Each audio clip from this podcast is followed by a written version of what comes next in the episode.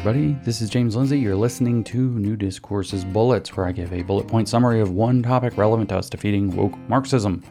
And in this episode, I'm going to continue from where I left off in a previous episode and talk more about the preface or preamble to the Declaration of Independence. I want to stick with the curious phrasing at the beginning. There are two particular parts in the very opening that kind of stick out to people. Uh, in the previous episode that I was referring to, I talked about the con- concept where Jefferson says that we take these truths to be self evident, that all men are created equal. And we talked about what is meant in the American context by being created equal equal political authority, equal access to very little political authority, and nothing you can't demonstrate that you should have. But today I want to go further. He says, in addition, what else is a truth that is self evident? It's not just that we are created equal by the laws of nature and nature's God. It's in fact that we are endowed by our Creator, the laws of nature and nature's God, with certain inalienable rights. And among these are life, liberty, and the pursuit of happiness. Now, the pursuit of happiness is perhaps the most mysterious phrase in the Declaration of Independence. And I mean, perhaps Jefferson was very sagacious and wise in choosing this word or phrase, um, as opposed to the origin story of it. I'm not utterly convinced of it because of its some its, its kind of diffuse nature and ambiguity. But Jefferson derived this, sen- this sentiment, this statement, from a very similar sentiment from John Locke, which was that humans have inalienable rights. Human beings, by virtue of being human, are endowed by their Creator with inalienable rights, among them life, liberty, and property. And the purpose, Locke explained, of having a secured right to property is that property enables your pursuit of happiness. So Jefferson very likely would have understood the pursuit of happiness to have been a broader category of inalienable right within which property rights are contained. And perhaps that's true. Perhaps it means that you have your property and you're able to do what you will with it, for example. It's not merely that you have your things, it's that you can use them in pursuit of your own fulfillment, whether that's through enjoying them, whether that's through capitalizing upon them, and when you capitalize upon them, perhaps expanding them into greater wealth or greater building or prosperity or whatever. This, though, is what is declared as a self evident truth that we are endowed by natural law with inalienable rights to life, liberty, and property. And this episode wants to dig into why. Why those? Why life, liberty, and property? Why are these the, why is this, as a matter of fact, the fundamental core statement of classical liberalism? You can get into all the things Locke got wrong, like the blank slate. You can get into all of these things that the post liberals like to argue and nitpick and often misinterpret whether they're woke post liberals, whether they're reactionary post liberals, whether they're Christian national post liberals, whichever ones you want. They all seem to get these things wrong, but this is the fundamental articulation of what it means to be a philosophical classical liberal. That all men are created. We take this truth, this truth, to be self evident that all men are created equal and endowed by their Creator, which is the laws of nature or nature's God. We're not going to lay a claim on what it actually is. That all men are created equal and endowed by their Creator with certain inalienable rights. Among these, so not necessarily exhaustively, among these are life, liberty, and property. And I'm not going to go with the pursuit of happiness thing. I kind of explained how I think that that is merely the same concept extended, not just a right to have property, but to use property as you will to pursue your happiness. Now, I want to remind you before I dive into life, liberty, and property one more time. By the way, if you're looking for something to do that's productive and useful for fighting the woke, this is something you can do. You don't have to agree with my interpretations, by the way. You can study the founding documents for yourself with others, with children, with young people, with teenagers. We're not getting this kind of education right now. You can get together, you can create reading clubs, you can do it independently, you can start writing a blog, keep a Substack, make videos. Going through the original founding documents of the American experiment and understanding clearly what we're trying to preserve and rescue from the ravages of woke Marxism. And what we are ultimately trying to preserve boils down to that statement. And in particular, the fact that they are trying to abrogate our inalienable rights. They're trying to alienate inalienable rights, which means they are fundamentally in the wrong. Oh, those rights are, or include, I should say, not are, life, liberty, and property and its use in the pursuit of happiness or flourishing or prosperity or whatever it is that we believe leads us in that direction. And the question is why those particular inalienable rights? Why do we have a right to life, liberty, and property? Now, we can say that we can kind of get philosophical or metaphysical and say that as an individual person, as a, as a sentient um, being that's not sentient even just the way that the, the animals are, but rather with the faculty for reason that we definitely cannot. The, the, essentially, what it boils down to is that nobody, we don't have an you know a perfect right to life. We have an inalienable right to life, uh, which means no human being, including ourselves, has a right to take our lives from us. That's what it means. Inalienable rights are rights that can neither be taken from you nor given away. So we cannot be deprived of our life. Nobody has the authority, the necessary to take our life away from us because of our standing as a human being, which means a uh, a creature that is fully equipped with capabilities for reason, for understanding the world around him and himself and his place in that world.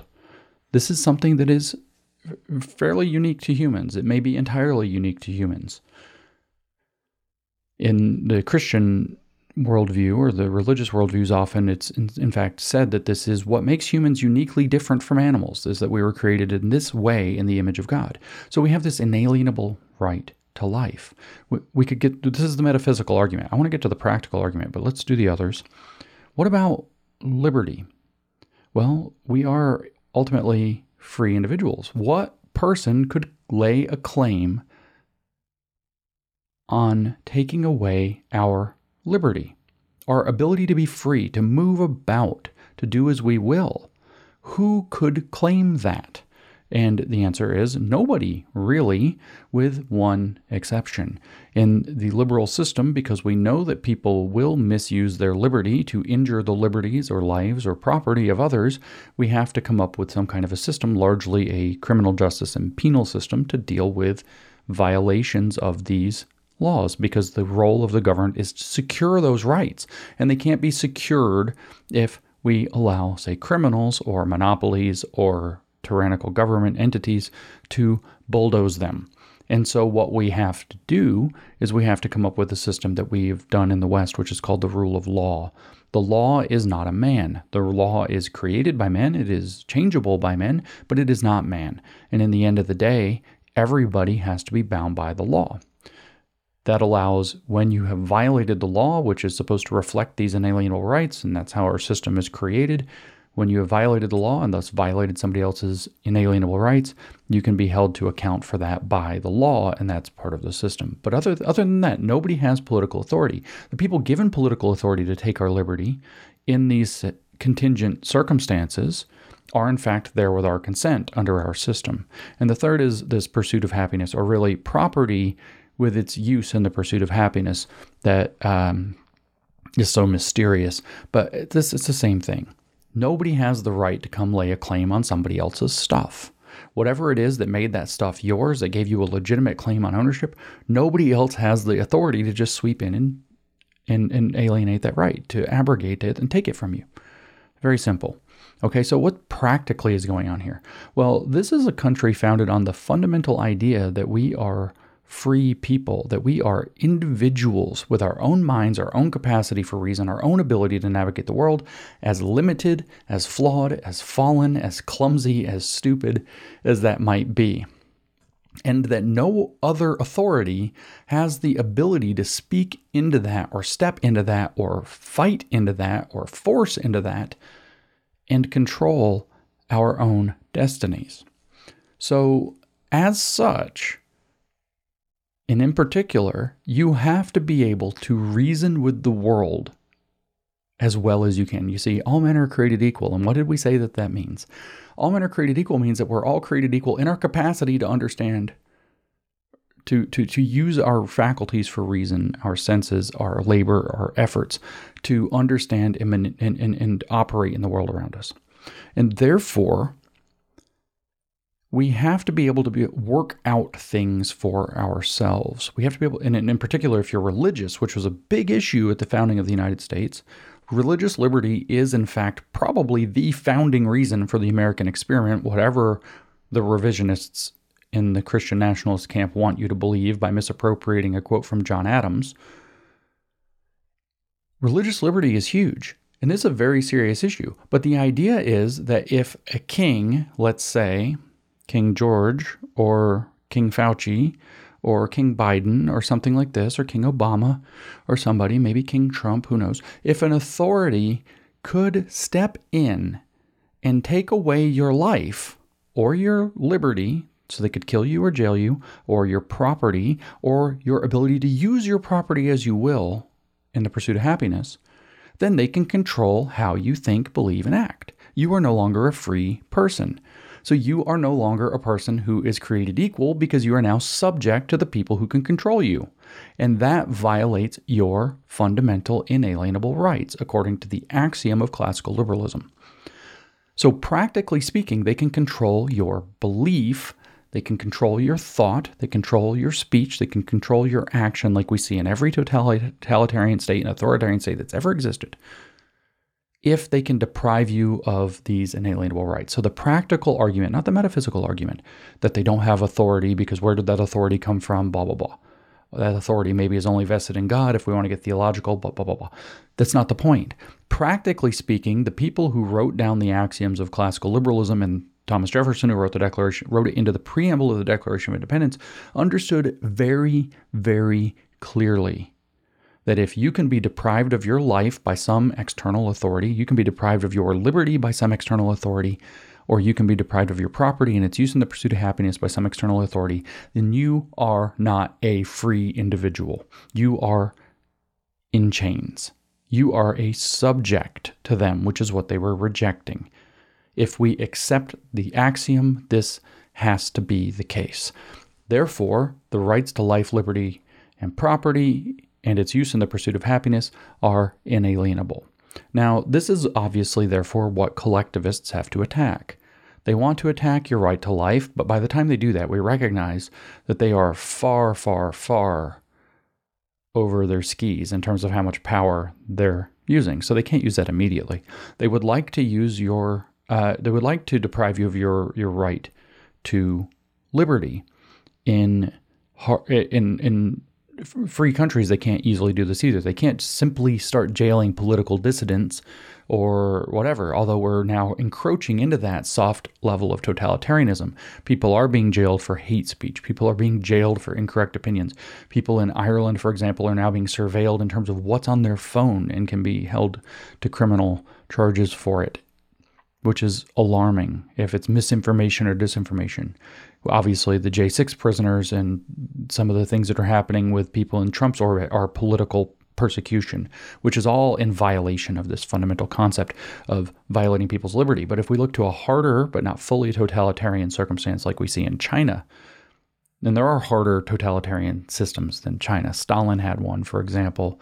Hitler had one. Mussolini had one. Uh, there are harder ones than the one we see in China. Although the one in China is pretty hard we now see this idea of using a social credit score to limit your capacity to do things.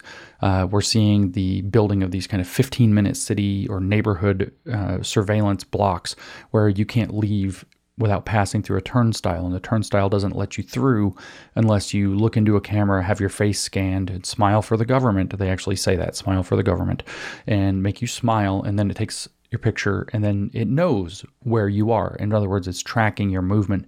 And so people's rights to liberty are being curtailed under that totalitarian state. And those people are no longer free. Those people are much less free than people even in the soft totalitarianism of the West, particularly countries like the UK and uh, Canada and Ireland. Um, so these are kind of pictures of totalitarianism depriving you not of life because it's very hard for them. They can do that and will eventually. Mao said power flows from the barrel of a gun, but here liberty is being infringed upon. But the easiest one to infringe upon is rights to property, and in particular, its use in the pursuit of happiness. So I'll just point out that BlackRock, or sorry, not BlackRock, the World Economic Forum had a had a symposium or an interview some uh, maybe two years ago, and they had this large CEO of a European company whose name I can never remember, unfortunately. But this is a genuine quote. It's actually on video. We could dig it up and find it. And what he says is that the goal is what they realized is that most people don't want the product itself that, say, a corporation produces. They want the benefit of the product. So if they can retain ownership rights to the product and sell you the benefit of the product, then you get what you want. And they get to retain ownership. So you actually will, in the words of the World Economic Forum, own nothing and be happy. Because you get all the benefits of the products, you just don't own any products. But the problem is so everything, what does that look like in practice? Everything is rented or by subscription, is what that looks like. You don't own a car, you call a car service, all the cars are owned by somebody else and it works maybe like Uber and somebody or the car itself drives you around, but you don't actually own that car. Well, it turns out that that car might only take you places that are approved by whoever does own the car or by whatever system and whatever corrupt systems it's connected that company is connected to or that individual is connected to. It'll only take you those places. So you don't actually have liberty. You can't go when you want to you have to go when the cars are available and on the car schedule, which might be very uh, convenient, or it might actually just start to do like every service that has monopoly power and become very inconvenient, making you wait for you know schedule hours or days in advance to get a car to take you to a very limited number of places that have to be approved according to your social credit score. So your ability to use your property basically vanishes. They're moving, they're talking now about moving into a car sharing model that people won't be allowed to own their own vehicles, but there'll be a car sharing model. Many people will share the same vehicle that will be collectively owned by them. And so you're going to have to share ownership rights. And guess, guess what? There's going to have to be systems and all these kind of policies, et cetera, that manage, figure out, and, and tally up who gets to use it when and how. So this is the idea. So you have subscriptions for your movies, subscription for your music. You don't own any of this stuff anymore. You used to have tapes, used to have CDs, etc. You don't have any of these things anymore. You used to be able to have an MP3 player and have MP3s. I guess you still can, but most people use streaming services. You don't own anything. Well, imagine that for cars. Imagine that for virtually every hard good. Uh, you don't need to own, say, a washing machine. There's a laundromat that you can go to, et cetera, et cetera. So you you can have your property rights abrogated that way and in fact, your use of your property. And the ESG scam on large scale is already this fully implemented. It may not be trickled down to you with social credit score limiting how you can use your property, not only where you go, but how you so you have money, you can't buy a plane ticket because you said a bad thing about Joe Biden, or you have money but you can't buy meat because you already have, have too much meat and th- this year, and so you're only allowed to have like three pieces of beef a month or whatever or a year, and you've already used them up. So they're limiting what you can do with your property. These are kind of social credit kind of programs, programmable currency kind of programs, but the ESG program at the level of corporations is basically already fully implemented. And corporate owners really should recognize this because they are not allowed to do with their property as they want. They are not allowed to use their property in the pursuit of happiness. Shell Oil cannot use its uh, physical capital the way that it wants to extract and distribute and refine petroleum or build new refineries if it wants to, or build new distribution centers or dig more oil out of the ground, because that would violate the environmental standards required of their ESG industry. They are not allowed or able to use their property in their pursuit of happiness. It is considered their inalienable right, which, by the way, they can't even, at least metaphysically, give away. They are merely curtailing themselves in their own right that they can't even lose. And so the ESG system is actually broadly you have your company, ESG tells you how you're going to run it, what you're going to implement, what you're going to do, how you're going to market, how you're going to expand, when you're going to contract, when you're going to do this, when you're going to do that, what you can can invest in, what you cannot invest in, and so on and so forth. It has already stolen your inalienable right to property and its use in the pursuit of happiness. And this will come down to individuals like it has come down to individuals in China. And it will come under the guise of a social credit system with uh, programmable digital currencies, etc., or whatever model they happen to use. But you get the idea. The point of that is, in fact, to abrogate, to alienate your inalienable rights and to trick you through what they call social contract theory, with Klaus Schwab repeatedly saying, We're going to rewrite the social contract. We're going to rewrite the social contract. Most recently, in an interview, he said, We're going to rewrite the social contract away from an economy of production and consumption into a, an economy of caring and sharing. So the economy is going to determine what you're going to care about, how you're going to care about it, when you're going to care about it. That'll probably determine your access. And sharing is going to just be redistribution. You will own nothing and you'll be happy. You will have no property rights. But remember the point if you don't have your inalienable rights to life, liberty, and property, they can control what you think. They can control what you say. They can control what you do. They can control what you believe. Now, as a last note for the religious out there, because I said the American experiment was founded in religious liberty, you have to realize the fire you're playing with if you think that you can abrogate this right to solve the problem, because you cannot. First of all, it's inalienable. You don't have any authority to take it away from people. You have no authority to bend anybody's damn knee. Stop saying it. You're ridiculous. Okay? You're not going to bend any knees. And if you do, you've become the enemy you think you're fighting. You're not solving the problem, you are the problem. But here's the fundamental thing if your theology, let's say that you're in this kind of hardcore integralist, neo integralist, or whatever, ecumenical integralist, Christian nationalist view, and you're going to bend the knee and whatever else, all this crap some of them, the hardliners in there say, you better understand what you're doing because you're, I assume, a religious person, and you therefore believe that you shall be judged. And what you are doing, if you don't have, I know you believe you have every jot and tittle of your theology correct because you basically think you're God, but let me just assure you, you don't. You don't. And if you don't have every jot and tittle of your theology correct, and you're forcing other people to believe or pretend to believe at least, to act like they believe according to a theology that's not absolutely correct, you're damning their souls to hell, and you will be judged. You're playing with fire go ahead and do that. Your own theology commands that you are making a gigantic mistake by thinking that you can tell people how they're going to believe by depriving them of their natural rights to life, liberty, and uh, property to be used in the pursuit of their happiness. Which means you have to let them believe things you don't want them to believe. You have to let them be wrong and let God sort it out. Because if we take a theological approach to this, the issue is between them and God. The issue is not between them and God with you as an intermediary. And if you are wrong, that's on you. That's all on you because you are forcing people to go against what they might have otherwise done with their beliefs, with the contents of their beliefs, with their faith, with their religion, with their conscience, that might actually have got the theology right. And that is a pretty damn heavy sin. But I don't want to wax theological.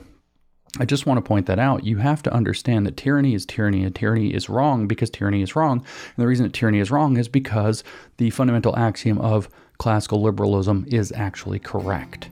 And that is that they take these truths to be self evident. That means it's a fundamental axiom that all men are created equal and are endowed by their creator, which is the laws of nature and nature's God, with certain inalienable rights among these are life, liberty, and property to be used in the pursuit of happiness.